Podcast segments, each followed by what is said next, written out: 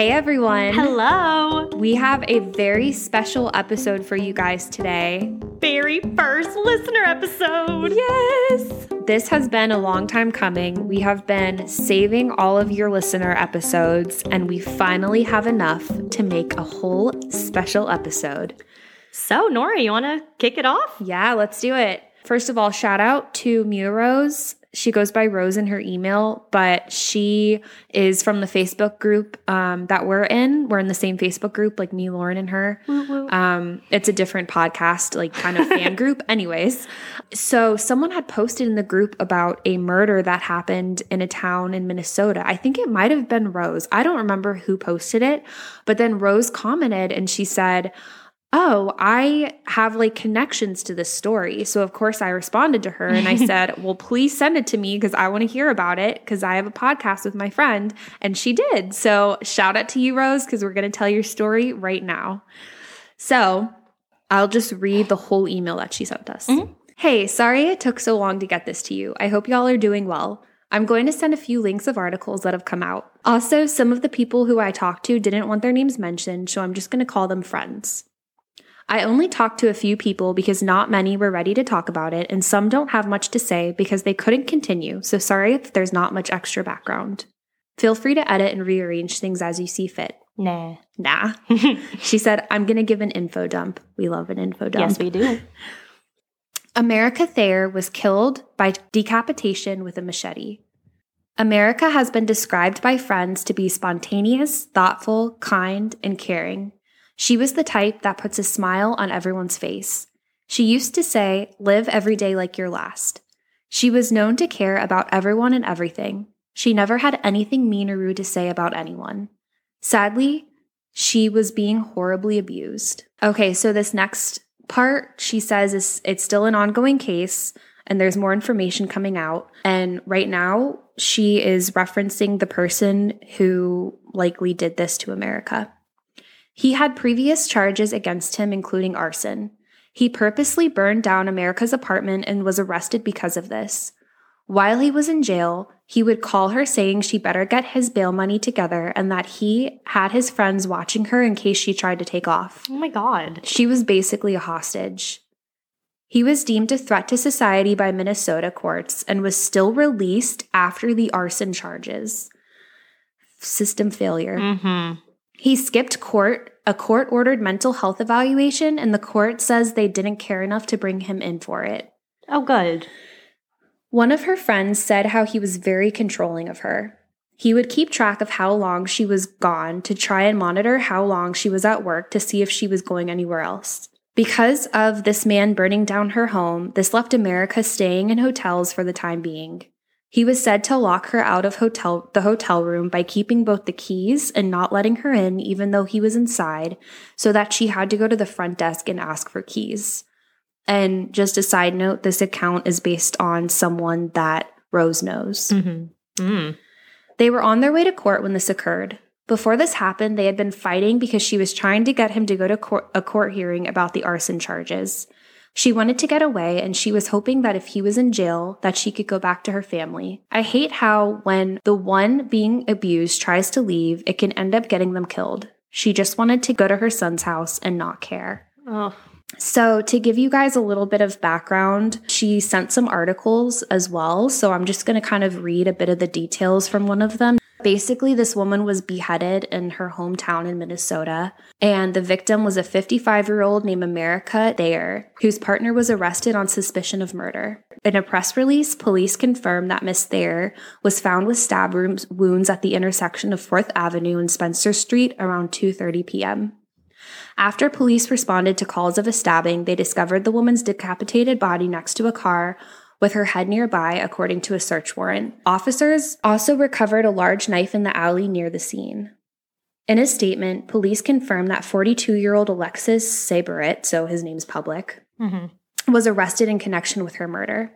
At the time of writing, he is being held at a county jail pending a second degree murder charge. Alexis and America were believed to have been in a relationship with each other at the time of her death, leading police to believe that the alleged attack was not a random act. At this time, investigators believe the suspect knew the victim and this wasn't random. So, Very sad story coming out of Minnesota. And it's unfortunate that our listener had ties to this. Yeah, Like, definitely. That's so scary. yeah, definitely.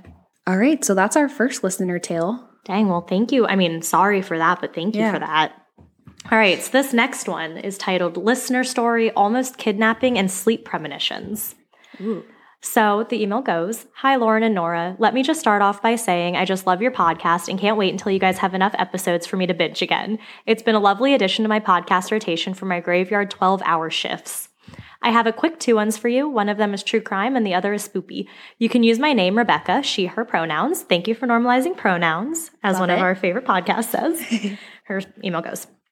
Back in high school, my sister was into musical theater, and I always volunteered tech behind the scenes. Rehearsals were held at our Center for the Arts, which has a historical outdoor museum slash park next to it. I was walking back from my mom dropping something off that I had forgotten. ADHD woes are always rampant.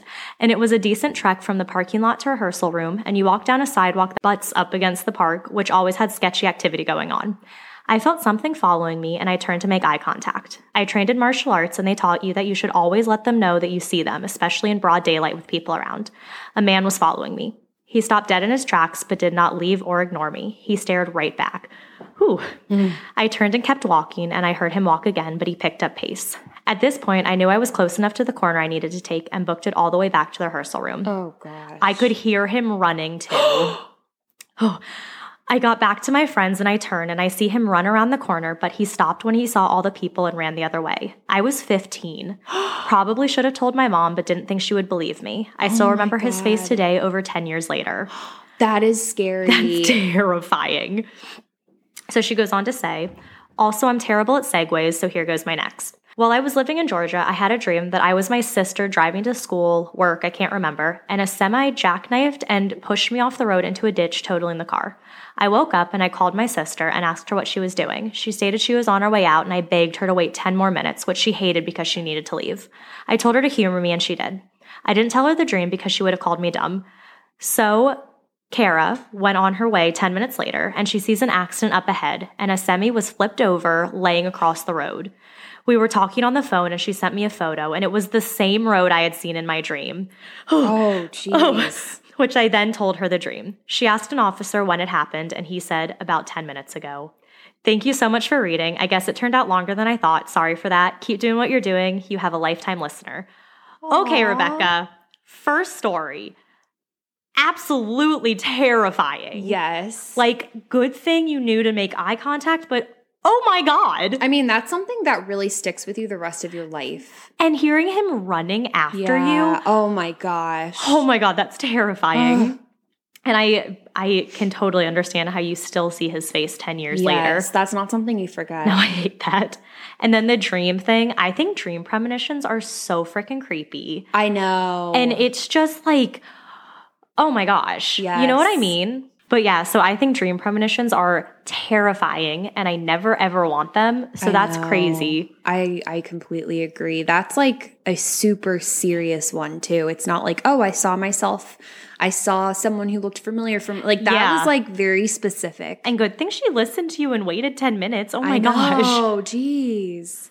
All right, Nora. Okay. Next up, we have a story from Kat, and I'm so excited to share this one. Um, Kat says, Hey guys, I'm so sorry this took so long to type up. My daughter got sick with hand, foot, and mouth, and I completely forgot. First of all, I've never had kids, but I have friends that have had kids, and I've heard hand, foot, and mouth is awful. Thank you so much for all you do. Your podcast has very quickly become one of my faves. Aw. Okay, Kat, I'm excited to read your story, so here goes. So, this takes place at the Waverly Hills Sanatorium in Louisville, Kentucky. So, I'm sure you all have heard of Waverly Hills, or maybe it's just something that's very well known where we live. It seems to come up on shows like Ghost Hunters all the time. Have you heard of it? Oh, yeah. I haven't. I'm fine. so, Waverly Hills Sanatorium was a tuberculosis hospital in the early 1900s. There are tons and tons of ghost stories. There's even a big tunnel that they would slide the bodies down because so many people were, dividing, were dying of tuberculosis there. I believe it. That mm-hmm. thing, savage towns. I don't know if that's the right phrase. Savage Town. Rampaged, whatever. They do overnights and walkthroughs, and a group of friends decided to do a tour around Halloween. So we got there, and there was also a haunted house happening on the main floor of the building. I was already a huge skeptic, and the haunted house made it seem very gimmicky, so I went into the tour thinking it was going to be a big waste of money.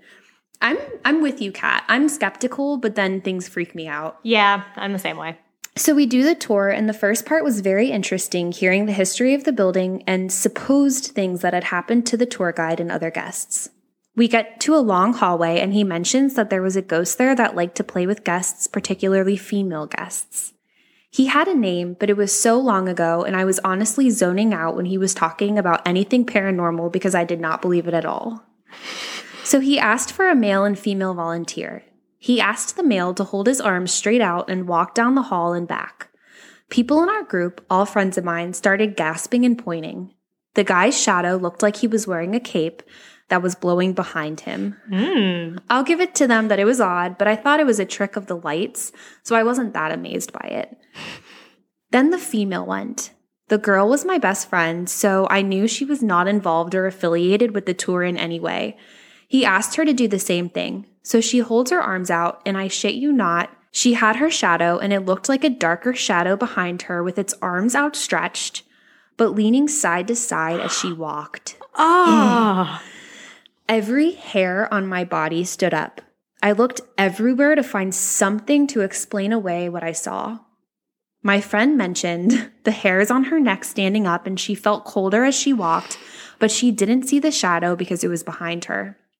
The rest of the tour, I am just freaking out, doubting everything I had ever believed. At one point, we are all in a smaller room. I get chills. I start to feel physically ill. Mind you, I did not tell anyone this. I just assume I'm freaking myself out into physical sickness. The tour guide then mentions we are in a restroom where a nurse who was pregnant with an illegitimate child, I believe by another worker at the sanatorium, gave herself an abortion and later hung herself. He mentions that women often complain of feeling suddenly ill when entering the room. Oh my gosh. At that point, I was marked a full believer and ready to get the hell out. if you all haven't been, I would suggest going. It was a unique experience and definitely shifted my beliefs a ton. I wouldn't go near October, so the haunted house is not running. thank you all for giving me a chance to tell my story, and thank you both so much for your podcast from Kat. Aw, thanks, Kat. Thanks, Kat. That sounds really freaky. I have heard of that place before, and there's like pictures of that one hallway that she was talking about, and I've mm-hmm. seen the pictures. They're so creepy. You see like shadow figures in them. oh my gosh. Ooh, I would love to go though. Yeah, that would be very cool. I think I'd be terrified, and I would probably complain the whole way there about how scared I was. I know, same. but no, that sounds awesome. I agree though. Like if I saw the first guy that they had go up and there was a cape, I would be like, they are literally like having some light thing going on. yeah, on. like a trick of the light, something with Exactly. his clothes, you know. Yeah. But then when your friend goes Oh my gosh. something I'm happens, piecing out at that point. Oh, Ooh, I would not want it to happen to me. I would not want to be the friend. I know, right? Well, thank you so much, Kat, for sharing that. We appreciate your support. yes, we do. All right, our next one is from Leo. Leo and uh, we've actually been talking to Leo a little bit on um, Facebook and Instagram, so we were really happy when he sent us over his story. His story goes. My dad was a Marine, so we used to live in Philadelphia, and one day we took a trip to the State Penn Museum. It was winter, so I had a long sleeve, a short sleeve, and a snow coat. We were looking at all the cells, and I looked down at one of the halls, and it felt like someone was staring at me. My mom called, so I turned to her, but I turned back, I saw a face see me, then hide back in one of the cells. We kept walking, and maybe an hour or so later, it felt like someone walked by me and they shoulder bumped me. The crazy thing was, my entire shoulder was hot. And when I came home hours later, I was going to take a shower. I felt claw marks across the same shoulder that was bumped. I couldn't tell my parents because they are real religious. I didn't want to end up with a priest in our house. so I just went to bed, and sure enough, during the late night, I heard the sound of a jail cell slamming shut. I even checked my entire house, my room, everything. I gave up and went back to my room only to smell the scent of a cigar, and it was a strong smell. This was in 2013, and there is still and there are still very rare times I have claw marks on my same shoulder. oh oh my gosh. That's terrifying. Whatever Ah. bumped you, I don't know what happened, but something bumped you and something came home with you. Yes. Because that's terrifying. That, oh my gosh. and then still getting scratch marks on your shoulders, though it's rare times, like eight years later. any time is too much. any time is too much. But yeah, even eight years later, that's that's very scary. Leo, we can recommend some sage if you need a oh, sage. Oh, yeah. your, Sage your around house. you. Yeah, everything. or do any of the other many things apparently online I know, right? that clear houses. Thank you for your story, though. That yeah, was creepy. Thank you. Short, sweet, and to the point. Love it. But we love all lengths. so Yeah, exactly. Size doesn't Wait. matter. I heard it when I said it. We need to change this from like true crime to um relationships or something. I don't know. Just read your dang story. you guys, I wish you could see how red Lauren's face is. Shut up. Okay, okay. Nora. Here we go. So this next one is from Jennifer. Hi, Jennifer. So Jennifer was our first ever listener. Yes, she she was. is the OG. Hi, Jennifer. Like, hello. I want to meet you one day. You are so special. You to were our first like actual fan who Yeah. neither of us knew, and it was really incredibly exciting. literally so supportive so quickly. Like we needed that to like kind of I feel like boost Yeah. us. That was awesome. Thank you, Jennifer. Forever thankful Yeah. for you. Okay, so Jennifer says, Hello, I heard your call for stories and I am answering. we love an answer. She didn't say that. I oh, never mind. Um, I have had several encounters with the ghostly world. My house is haunted and my old workplace was haunted. Here are several of my mild ghost encounters. When I was pregnant with my second child, I had to put down my dog due to cancer. Oh, I'm sorry. we both understand that. Yeah. A week after I gave birth to my daughter, I was doing a midnight feed and reading my book. Willow took forever to take a bottle. I saw his little paw go down on the edge of my Kindle. I felt around the bed to see if any of my other animals were around me, and I felt no one. I think it was his way of letting me know that he was visiting. Oh, I love that. I know. the next one is a slight bit more creepy. This one happened a few weeks ago, and this email was sent in June, so it was a few months ago, but still. Mhm. Um, my dog woke me up around 2 a.m. to be let outside. I was standing by the door waiting for her to do her business when I heard a childish hello. Oh, I looked around and saw no one. oh. I checked my kids' bedroom and they were all accounted for and sleeping. This creeped me out big time since it sounded super childish. When I couldn't find the source of the voice, I said out loud, I am too tired for your bullshit and just leave me alone. Girl, I feel that. and went back to bed. I was left alone for the rest of the night. My house was built in the 1920s and is haunted. The year after we moved in, the child of the previous owner came up to us at a town festival and asked if the house was still haunted. I don't want any kid coming That's up to me at the damn town festival. Want to hear? My husband, my kids, and myself all have had interactions with the ghost, and the majority of the time it leaves us alone, so we leave it alone. okay. They're like co inhabitants. Yeah. Co-inhabitants. Thank you. Is that how you say it? Isn't it cohabitants? I don't know. anyway, I don't know. Anyways, these are my quick stories, and I do have more ghostly stories that I can email later. Please. Please. Love the podcast and cannot wait to hear more from Jennifer. Oh, Jennifer. Thank you, Jennifer. Well, that's really sweet about your dog. Yeah, that's a really heartwarming one. I do think that like animals are like still with us in a way, you know? Oh, yeah. So, Oh, I love that. yeah. And then the little girl voice, no, Absolutely not. absolutely not. I have said it many times on this podcast that the darker spirits like to pretend to be little kids. And I don't know if that's what this was, Yes, but I don't like the black eyed it. kids. Yeah. Ugh. Don't like it at all. Mm-mm.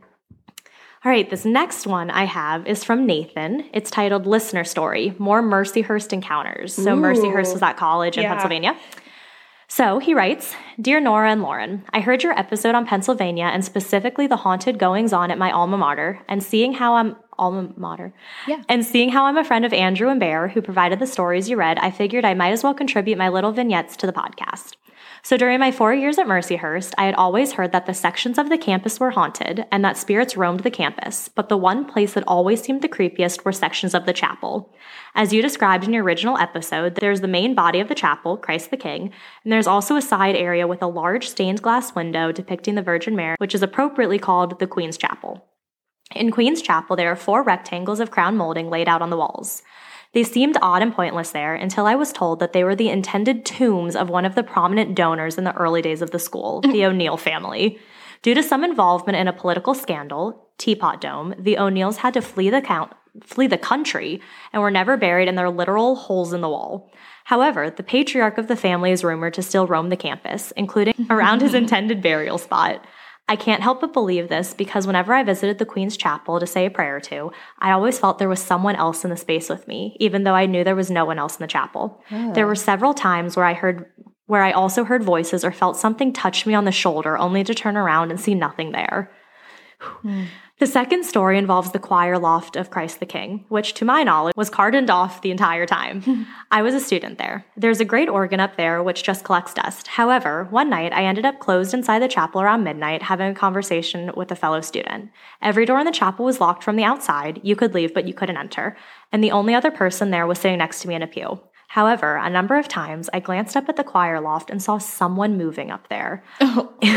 it looked like a shadow moving between the seats and around the organ. I felt it had eyes on me, so much so that after a while I suggested to the other student that we leave the chapel.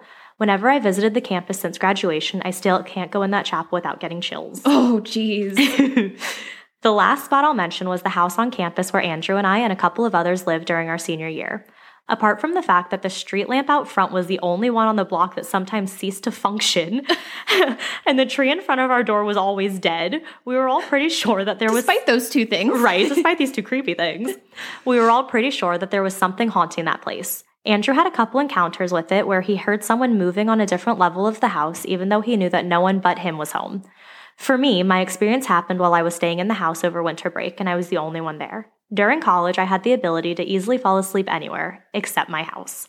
Around 3 a.m. on the night in question, of course, 3 a.m., mm-hmm. I said that, not him.